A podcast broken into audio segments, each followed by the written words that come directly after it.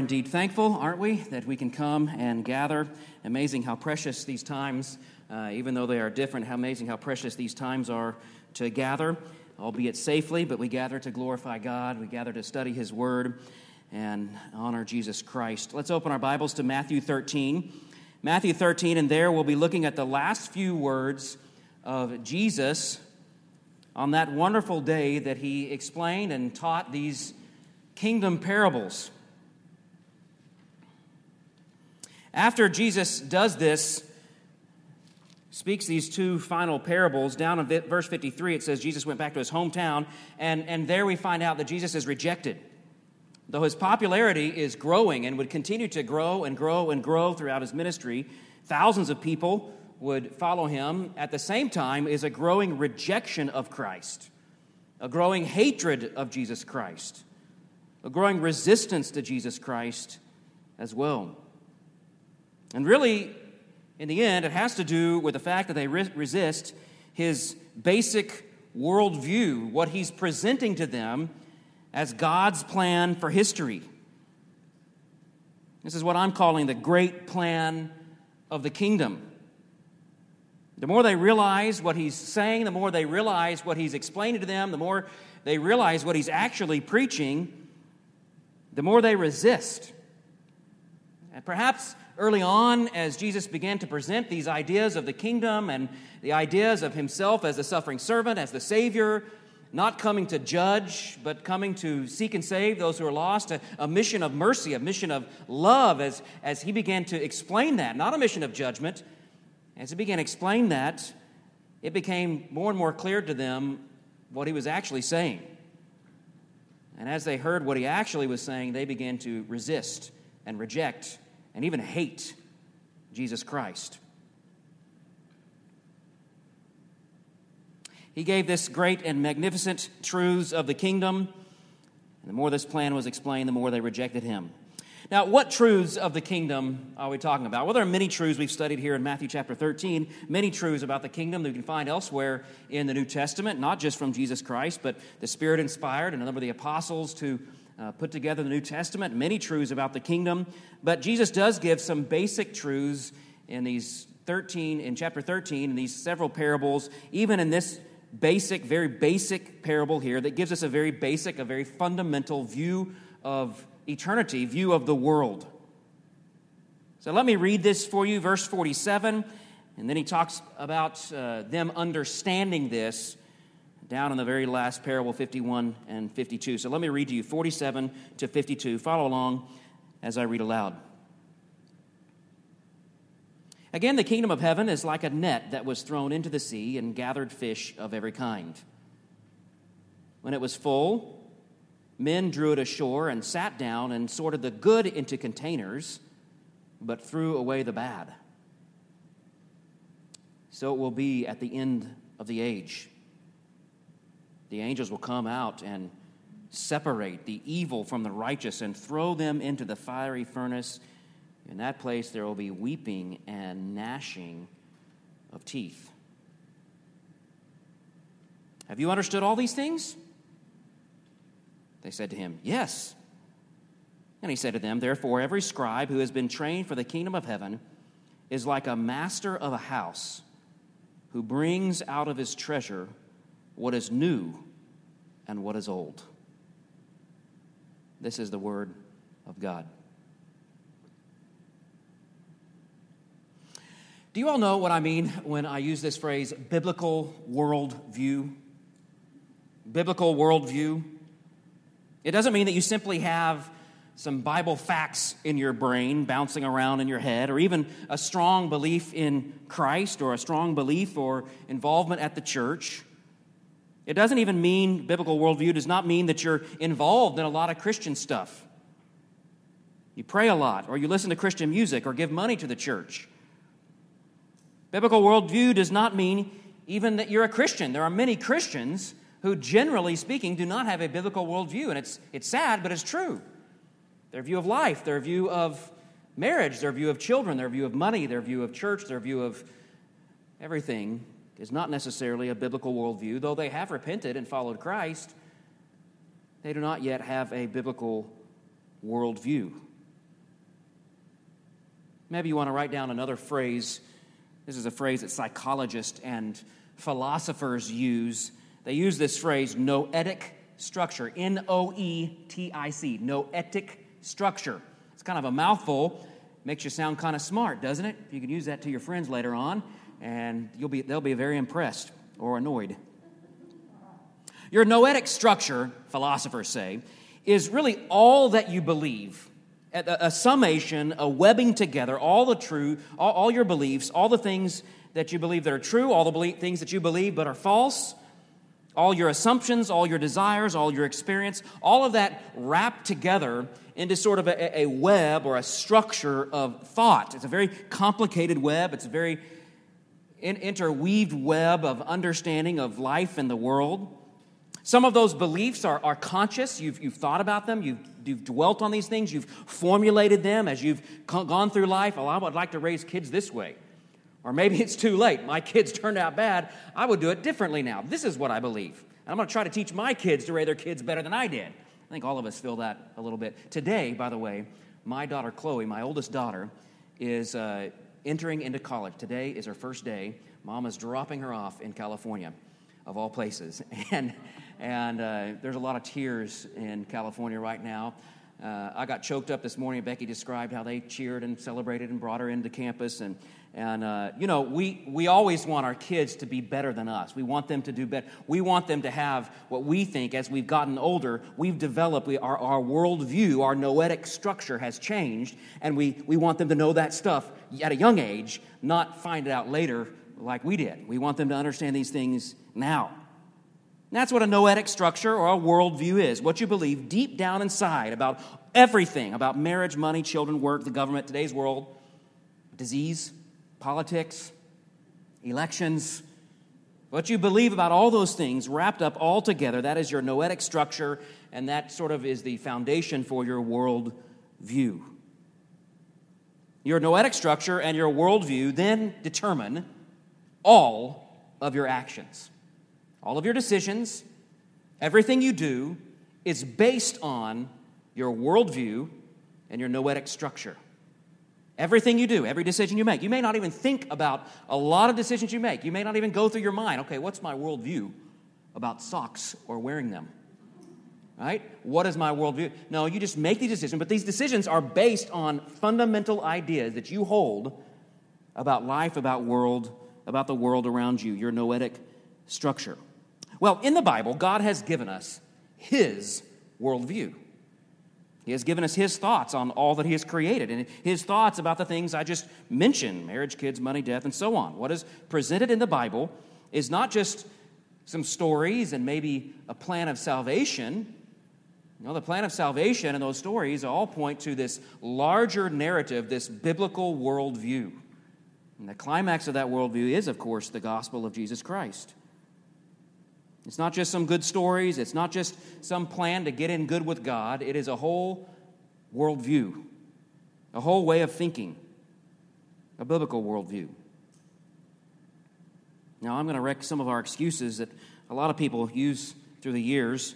Most of us assume that our beliefs, our noetic structure, or our worldview is pretty much correct. It's, it's the, the actions that we struggle with. That's what most people will present themselves. And when I talk to folks, I do a lot of counseling. I do a, I meet with a lot of people just about every Sunday. I don't know if you know this, almost every Sunday. That's when I use after the main worship service, and we have uh, Sunday school. A lot of times I use that time to do counseling, and I meet with people. And, and uh, almost every time people say something like this Well, I know what's right. My problem is not in the knowledge or the theology or the, the worldview stuff. My problem is in acting out what's right. Well, the truth is, they're wrong. Because if you really believed what you say you believe, you would act differently. Most of us think that our deepest thoughts, our deepest views are, are fine. They don't need to be altered, they don't need to be changed, they don't need to be sanctified. We sin because we're just sort of struggling in terms of discipline, and that may be partially true. But you've forgotten what I just said about worldview or noetic structure. Everything you do is based on what you really believe. You may say that you believe looking at pornography destroys you, but if you keep on looking at it, you really don't believe that. If you did, you'd stop. You may say that you believe outbursts of anger and frustration are sinful and unhelpful, but if you really believed that, you'd stop. You'd stop having those fits of rage. You may say that you firmly believe that you, as a Christian, should be telling people the, the, the love of Christ and the message of the gospel. But if you're not actually doing that, you don't really believe that down deep inside. Are you guys with me? The process of sanctification, the process of you becoming more and more like Jesus and more and more holy like God's Son, that process is not just about external stuff, just sort of moral reformation, changing your activities, being more disciplined. It is about those things, but it's also about planting deep into your heart and deep into your mind a biblical worldview, changing your noetic structure. You're not just after external changes, you're not just after moral reformation, you're after a whole worldview shift, a change in thought patterns. You're going to pursue something deeper, a heart reformation, a mind reformation. It's what Paul calls a transformation. How? By the renewing of your mind. Remember the song that we sing from time to time? Maybe if I'd have thought about it earlier, I would have asked Steve to sing it this morning. It's the song Speak, O Lord. I think Stuart Townend wrote it. I get he's sing it, but I think Stuart Townend wrote it. Listen to some of the lyrics. You'll remember this as I, as I read this to you. Take your truth, plant it deep in us, shape and fashion us in your likeness, that the light of Christ might be seen today in our acts of love and our deeds of faith. So it starts with this truth getting planted deep in us, shaping us, fashioning us, making our minds and our thoughts and our worldview, our noetic structure, more like Christ. So that then our actions, our deeds, our deeds done in true faith and to the glory of God. You see, it's not just externals. You should saturate your mind with the truths of Scripture. You swim in the worldview of the Word of God. God's worldview. He's given us this worldview in the Bible. You, you want not just those obvious, sort of blatant, conscious things, theological truths that we see in Scripture. You want everything, every last detail to, to get into your mind and saturate you. One of the reasons that we saturate our, our, our, our main service, our Sunday morning services, with the reading of Scripture, the reading of Scripture, the reading of Scripture. There's two reasons. One, because that's what Paul told Timothy to do when it comes to corporate worship, he says, give yourself to the reading of Scripture. And that means the public reading of Scripture in front of the congregation. But the second reason is because we believe that's how God's people are sanctified. That's how their worldview changes, just by saturating them with the Word of God. It's sad. You can go to churches and the Word of God is just sort of some sort of byproduct, fun little thing like, oh yeah, we're Christians, so let me give you this nice talk on how to be a good parent, and I'll throw in some, some a verse here and a verse there. Now, the Word of God ought to drive everything we do in worship. You worship Him in spirit. Most scholars agree what that means is we worship God because you have been regenerated. The Spirit has come to you. You worship Him in spirit, not just emotion, but in spirit because God has changed you, and in what? Truth. Do we just come up with truth, what we feel? No. We look to the Word of God. So, our songs, our worship service is full of biblical truth. Why? Because we want to saturate ourselves with the one thing that will change our worldview, the Word of God.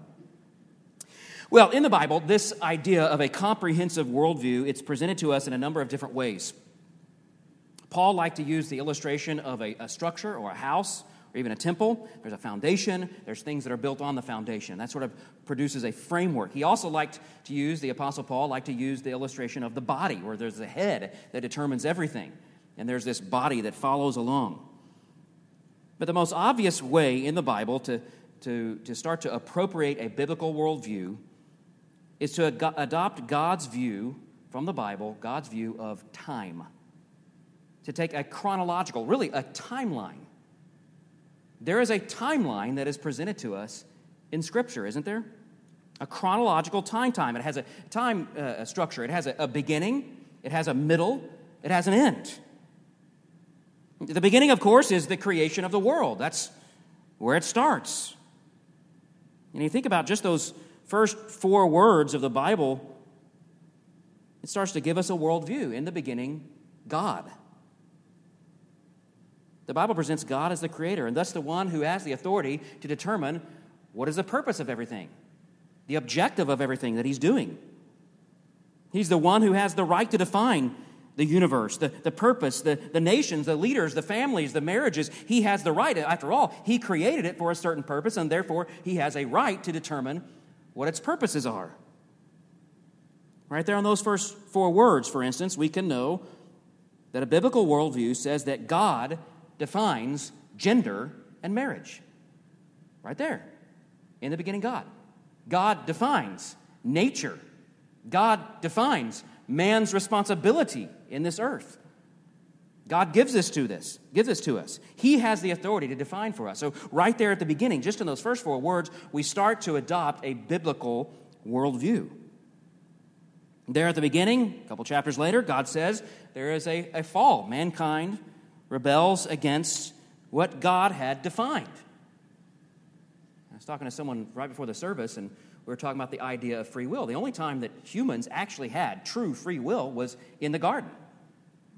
They were able to do what was right, they were able to do what was wrong, they were, they were free to do anything they wanted, they were free, they had full choice. They chose wrongly and they cast the human race into a curse. It's what theologians call original sin. From that point forward, we're in, in captivity, we're held, we're dead in sin the Apostle Paul says. We're held captive. We're not free any longer. We are now captive to sin and death. Again, this is presented to us in just those first few chapters of the Bible. That's the beginning. Then you have the middle. The middle you can think of as the incarnation. There at the beginning, God had promised that He would not just leave it at that, but because of His great glory, uh, because of His great love, He would send a Redeemer and so, the middle, you have this incarnation. You have God arriving in human form, God in the flesh. He's carrying out this plan. He's, he's marching through time. He has a plan for time, a beginning, a middle, and here is the time that He sends His Son into the world. And His plan of redemption is to free us from sin and death, to redeem us. And so, Jesus provides His life, the, the perfect life, as a substitute for our muddied righteousness. He provides a, a, perfect atoning death to, make, to pay the perfect price that we could never pay for our sin. And He is resurrected, providing us uh, victory over death and over sin. He provided all that for those who would believe, who would surrender and follow Jesus. So Jesus begins that that next age, that, that age of ingathering, as people start to look to Jesus and find that love and find that truth, and, and they're convicted of their sin, as we talked about last week, they they surrender everything.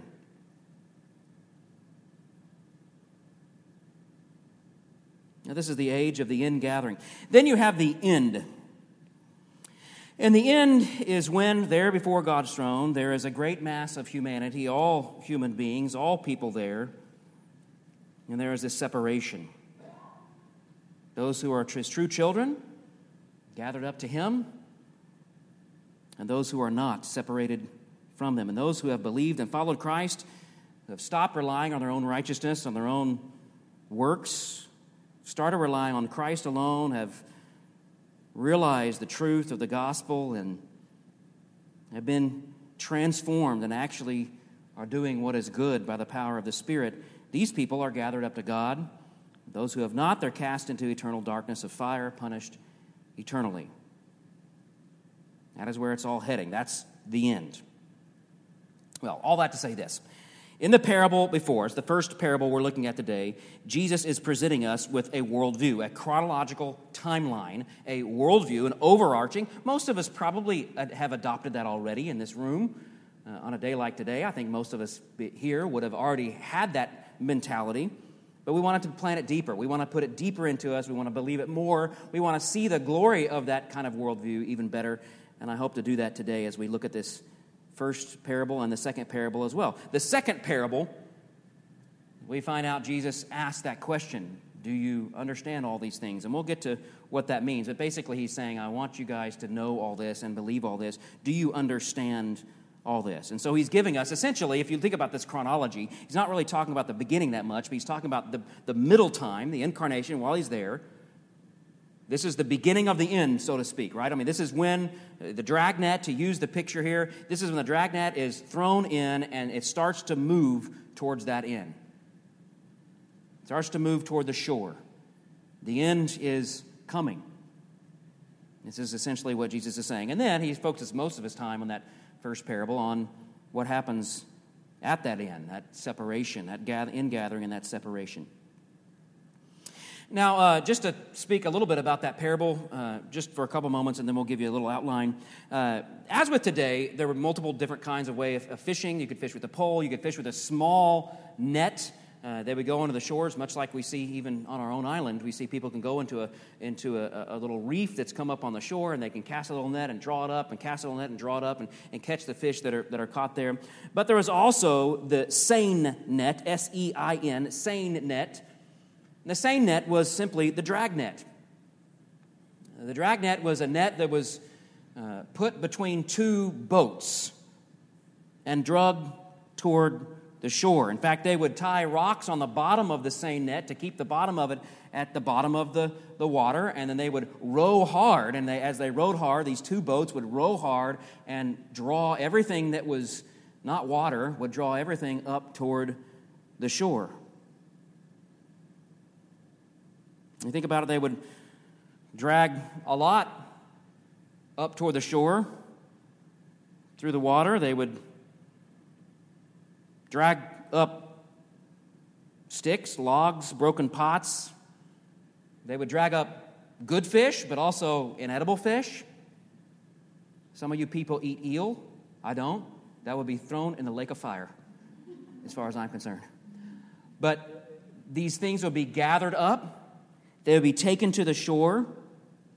If you think about a dragnet today, they bring up all kinds of rubbish that people have thrown away water bottles, tires, things like that. And then what would happen after they drag this net up to the shore is they would do this long, tedious work of separation fisherman's job had just started at that point. They, they had just barely done any work in that hard rowing. At that point, they would then need to separate. And they would do this hard work of separating things, throwing away the junk and keeping the good. And so Jesus used this image. The people would have understood this.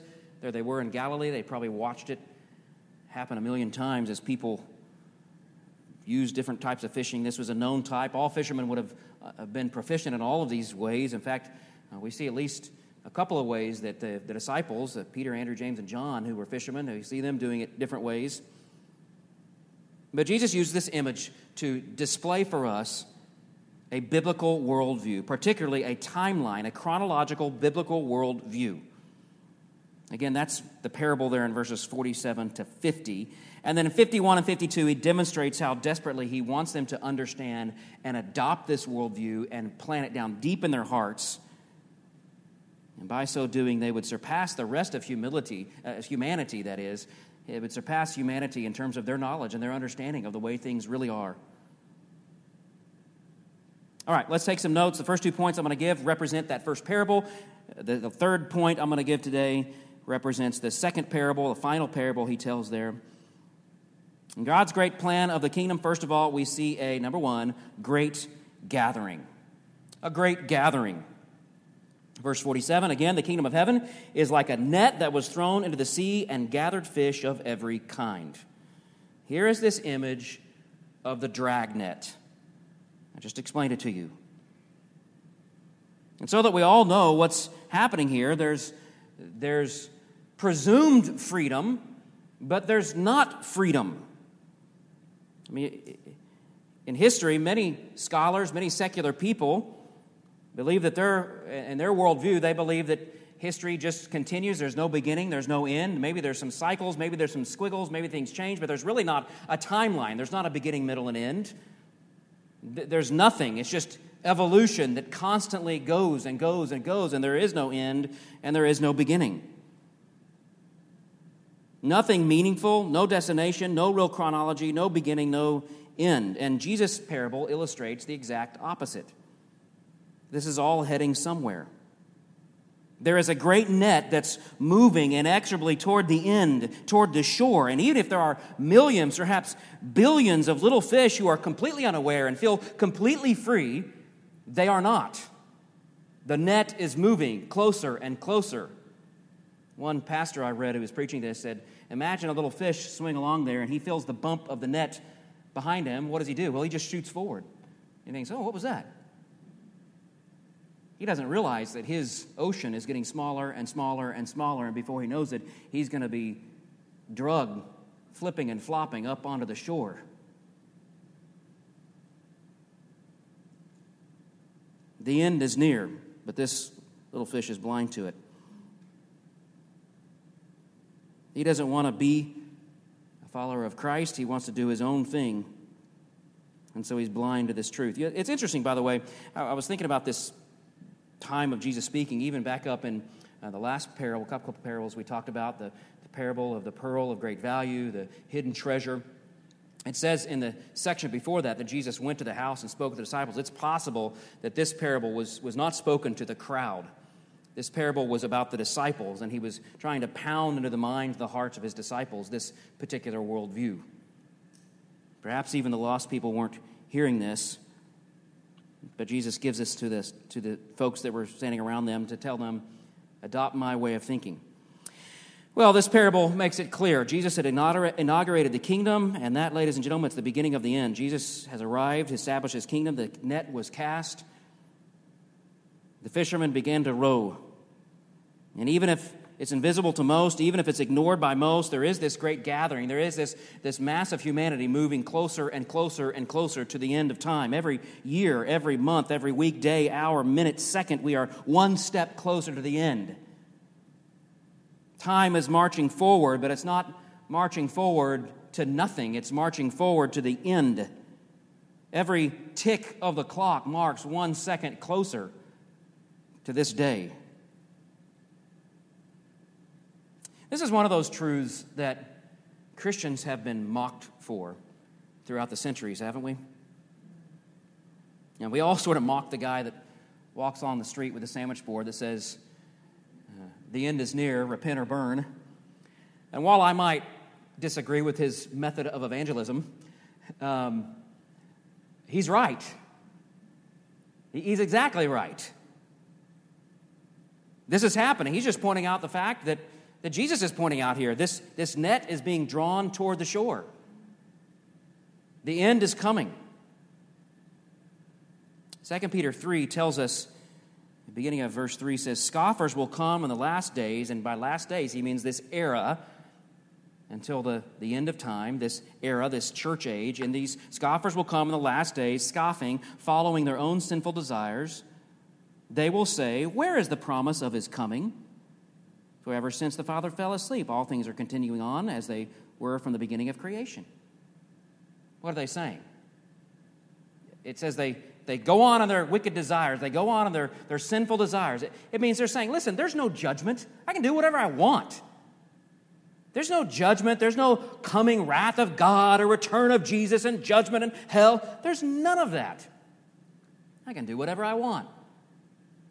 And they mock people. They mock Christians for believing. They say things have marched on ever since the beginning. Nothing's changed. We're not getting any closer to anything. Nothing.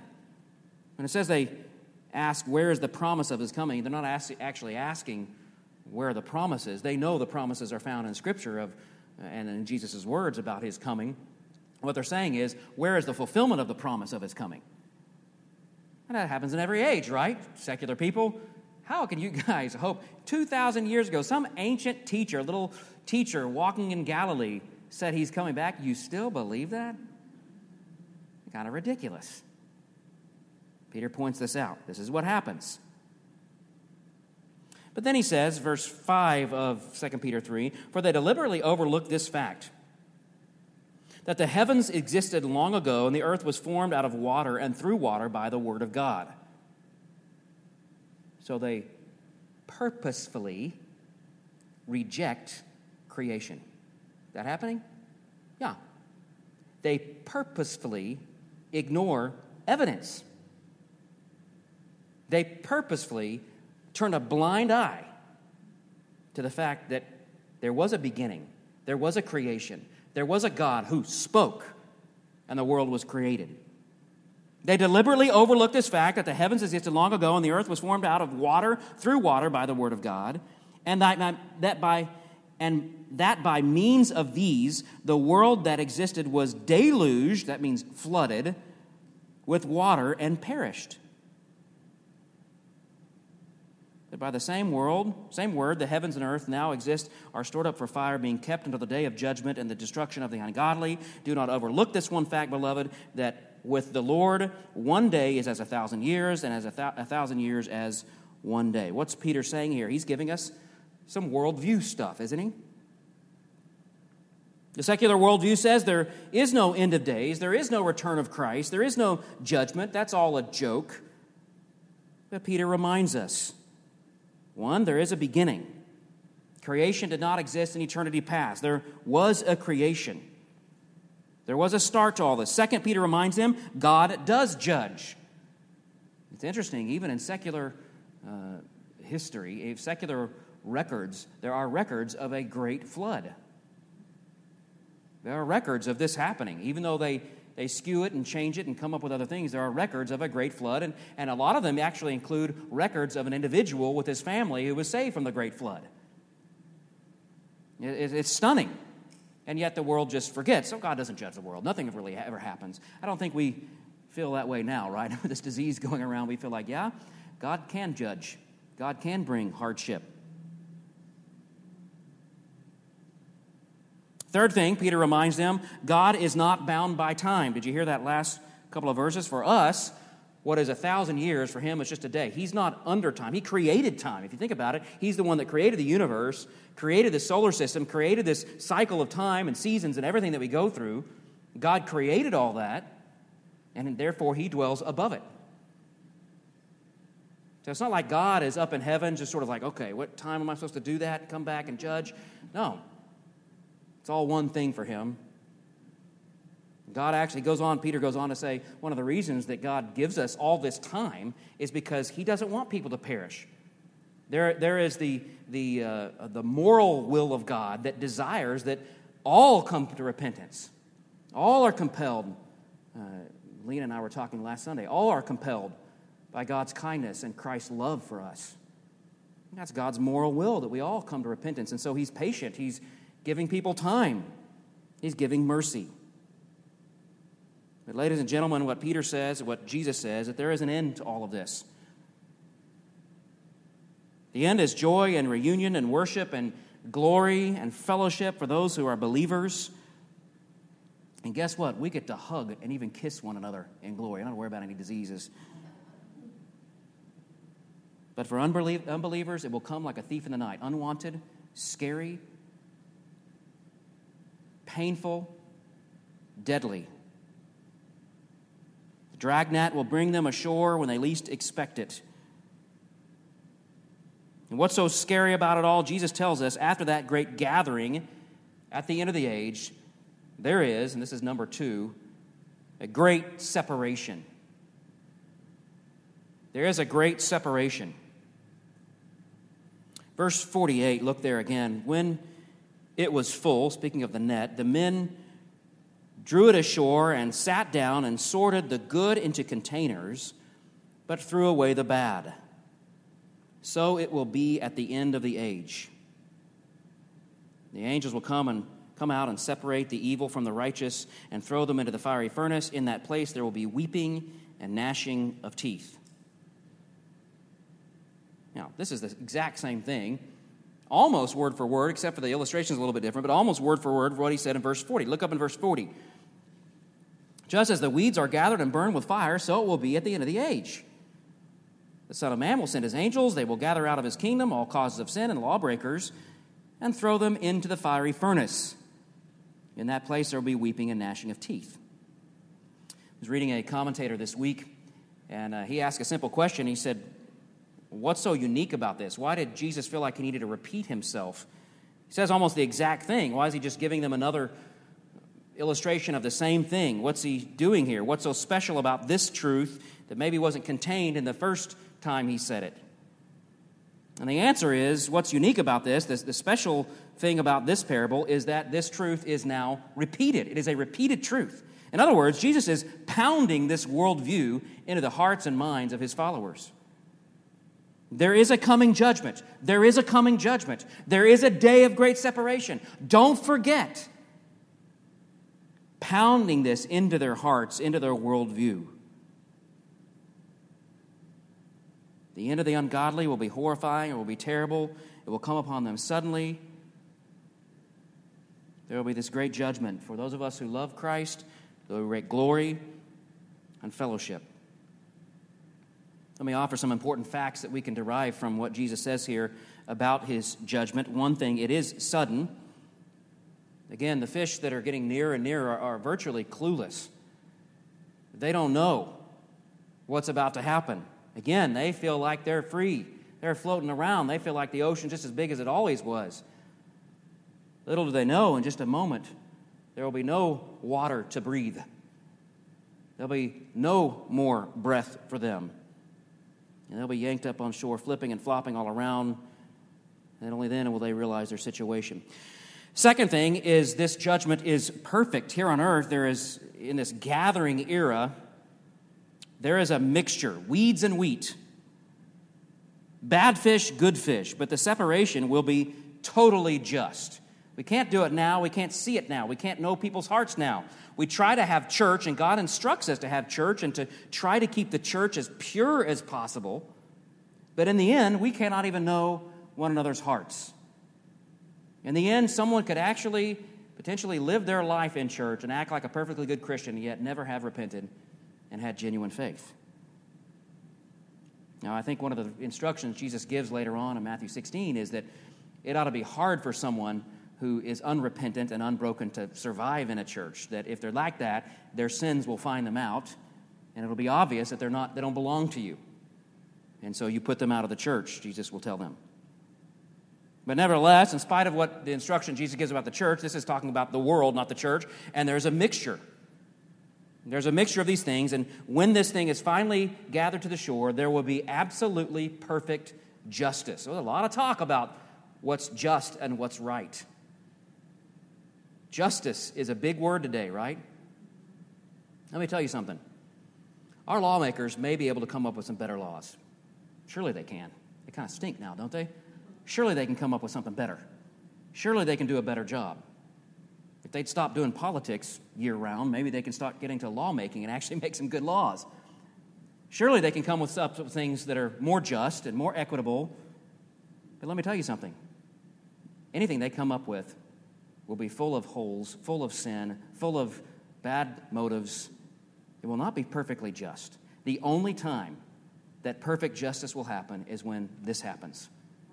God is on his throne, when Jesus is separating with his angels the good and the bad, that will be perfect justice. We won't question, we won't say, well, hang on a second.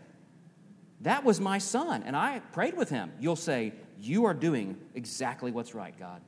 That's my spouse. Hey, he went to church. She went to church their whole life. You'll see God do it, and you will know this is perfect justice. Hang on a second, God. I went to church. I did this. You may say those things, but God will say to you, Depart from me, you workers of iniquity. I never knew you. It's perfect justice. Perfect justice. There will be no question that perfect justice will be executed. So it's sudden, it's perfect. Three, it is final. God has a predetermined plan, He's executing. It will not fail, it will not falter. And when it is done, it is over. It's finished. The final state of things, Jesus speaks of here, is total, eternal, permanent separation. One group being punished forever, and let me just remind you People don't get to hell and suddenly get all repentant, okay? That doesn't happen. One of the best illustrations of that is the story of the rich man and Lazarus. And the rich man, when he speaks to God, when he sees this great gulf, he doesn't say, Okay, I give, I repent, I want to follow Christ. No. What does he say? Go tell my brothers. He doesn't repent. People in hell do not repent. They continue to curse God. They continue to hate God. They don't get down there and suddenly have this moment of regeneration and suddenly they're deciding to follow Christ. No. They continue to sin and they continue to pay for their sin for eternity. It's permanent, it's a permanent fixture. And that's what it says in that story of the rich man and Lazarus, which was most likely a true story if you look at the language there. There's a permanent gulf fixed between him and Lazarus, who is with God. So, this is a final separation punishment and glory. So, you have to get this into your mind, you have to get this into heart.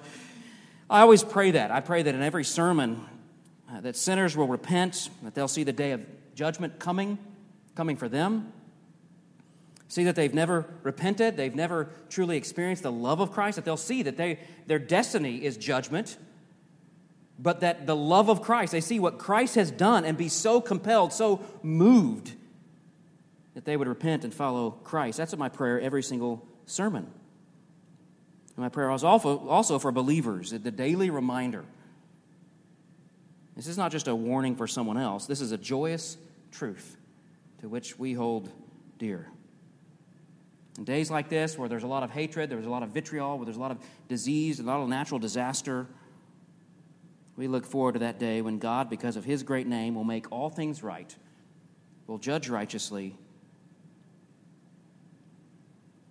and make this great separation. Well, this brings us to a third and final truth spoken to us by Jesus here in the last part. There is a, number three, great knowledge. There's a great knowledge. Jesus says in verse 51 Have you understood all these things? They said to him, Yes. And this is where we get the idea that maybe he is with his disciples. I mean, it doesn't seem like he's talking to this large, massive crowd of people, but he is indeed what it says back up in the verse 36 or something where he's with uh, a smaller group, with his disciples alone. Have you understood all these things? They said to him, Yes. And he said to them, Therefore, every scribe who has been trained for the kingdom of heaven is like a master of a house who brings out of his treasure what is new and what is old. A couple things here I want us to see from this, and we'll be finished. Jesus asks his men, have you understood all things?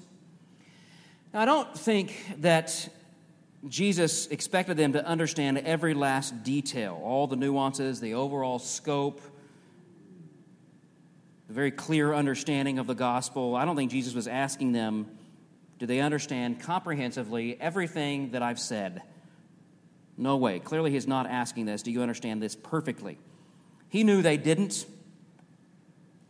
And they knew they would need all sorts of remedial training and explanation. So I don't think they would answer if Jesus would have asked that question, Do you understand everything I've said perfectly? I think if Jesus asked that question, I think they would say, No, we don't.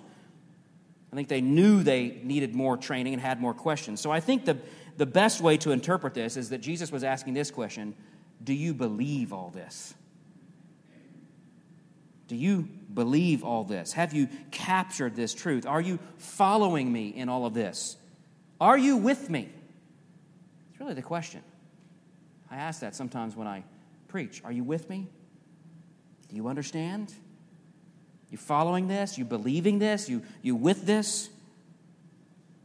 And as best they can, they answer yes. And that brings up an important point about following Christ, about being a Christian. To be a Christian, to be a true Christ follower, Jesus does not ask that you have a perfectly biblical worldview, but that you are committed to a biblical worldview. To come, become a Christian, Jesus does not demand that you come to him as a perfect person, but that you are committed to following him and his perfection. He does not demand moral flawlessness, but that you're surrendered to his lordship in all your life. Are you with me? What he says. He's not asking if they're perfect. He's not asking if they have perfect understanding. He's saying, Are you committed to this? Are you with me? Do you believe this? Now, perhaps Jesus is saying by his Spirit the same thing to your own heart. You're hearing this. Maybe you've heard it. Everybody in this room has been here many, many times. Maybe you've heard it over and over and over, but maybe even in these moments, you're realizing, I don't know that I've ever truly followed Christ. I don't have intellectually believed all things, but maybe now I'm realizing that Jesus did provide his righteousness for me because I don't have enough righteousness to get me to heaven. That Jesus did provide atonement for my sin because I couldn't, in a million eternities in hell, I could never pay for my sin. I would go on sinning. And Jesus provides for me in his resurrection victory over death and sin. All those things I could not provide for myself. And maybe Jesus is asking you through his Spirit right now, Are you with me? Maybe you'd say, I am. I follow. If you are, I'd encourage you just to cry out to God in repentance and faith and tell God, I'm with you. I'm following Christ. I believe in these things. It's not just intellectual. I believe. I want to follow. I want to saturate with my mind with God's word. Surrender all. And then tell others. Tell others what Christ has done in your heart. There have been many times, many times, not just once or twice, but many times since I've been here, that people have come to me after the service, maybe, maybe just after the service, maybe two weeks after the service, maybe a month after the service, and they come to me and they say, On that day, as you preached, I finally repented. And maybe that's you today. Let somebody know. Come tell me, tell somebody else. Well, this is, brings us to that final idea here left by Jesus. Verse 52 actually gives us the last actual parable. Therefore, every scribe who has been trained for the kingdom of heaven is like a master of a house who brings out of his treasure what is new and what is old. What does this mean? It means you're a person who has surrendered to his truth, who says, Yes, I follow you. If you're if you've done that, you're like a scribe, Jesus says, who's been trained. And a scribe who's adopted that, who follows Christ in that, who's, who's gathered that to himself, someone who's followed Christ in this, they can't keep it to themselves. They're like a, an old king, and this is what he's presenting here. The master of the house is, is like the old, the kings of old, who, when the, a visitor would come, and we see this happen with Solomon and the, the queen of Sheba, right? She comes and he shows them the glories of his kingdom. He doesn't just hoard away the treasure, he demonstrates it. Other people can enjoy it, other people see it. He can't keep it in. It has to be demonstrated and spoken of. Uh, I'm a, a, fan of cars. I love cars. I have uh, my dad bought me when I think I was like seven or eight years old. He subscribed me to Car and Driver magazine, and I've been reading that ever since. It's changed editors a thousand times. It's but I, I, read it. I read it every month. I read the whole thing pretty much cover to cover, and I stay up on cars. I enjoy cars. And what I've realized in, in, in looking at cars and studying cars is there's, there's a, a, type of car collector. Most of us use cars just to get from point A to point B, and that's all cars are to us. But there's a type of car collector. Actually, there's two types of car collectors. There's one type of car collector that is in car collecting just for the fringe benefits. It's an investment. They're wealthy, they have lots of money, they purchase a car, and their objective of that car is to make money. So they, they put, you know, in 10 years, they put eight miles on the car. They, they take meticulous care of it. They never get it out. They never drive it. They certainly don't let anybody look at it or touch it. They keep it down in a garage. They're actually, they find these things all the time, these, these car collections that are in somebody's basement down somewhere. No one's ever seen it. No one ever knew about it. And that kind of car collector, most car enthusiasts would agree, is not a person who actually likes cars. Because if you really like cars, you'll be like a second kind of car collector that purchases a car and then drives the wheels off it, invites people to ride it, drives it around town, waves at people. They, they wave at him at his special little car. That's a true car collector. That's a real car collector because he loves cars so much he can't keep it in. He's got to give it to everyone else and let everyone else enjoy this. Well, this is in a much greater way, in a much more spiritual way. This is what Jesus is saying in this parable. Someone who has this truth, someone who's like a scribe, learned this, this biblical worldview. The, the more they learn it, the more they hear it, the more they understand it, the more they want to tell others and show others this wonderful truth. That's what we ought to be, shouldn't we? You take these truths, you share them with others. You share them, you give these truths to others. Well, let's pray.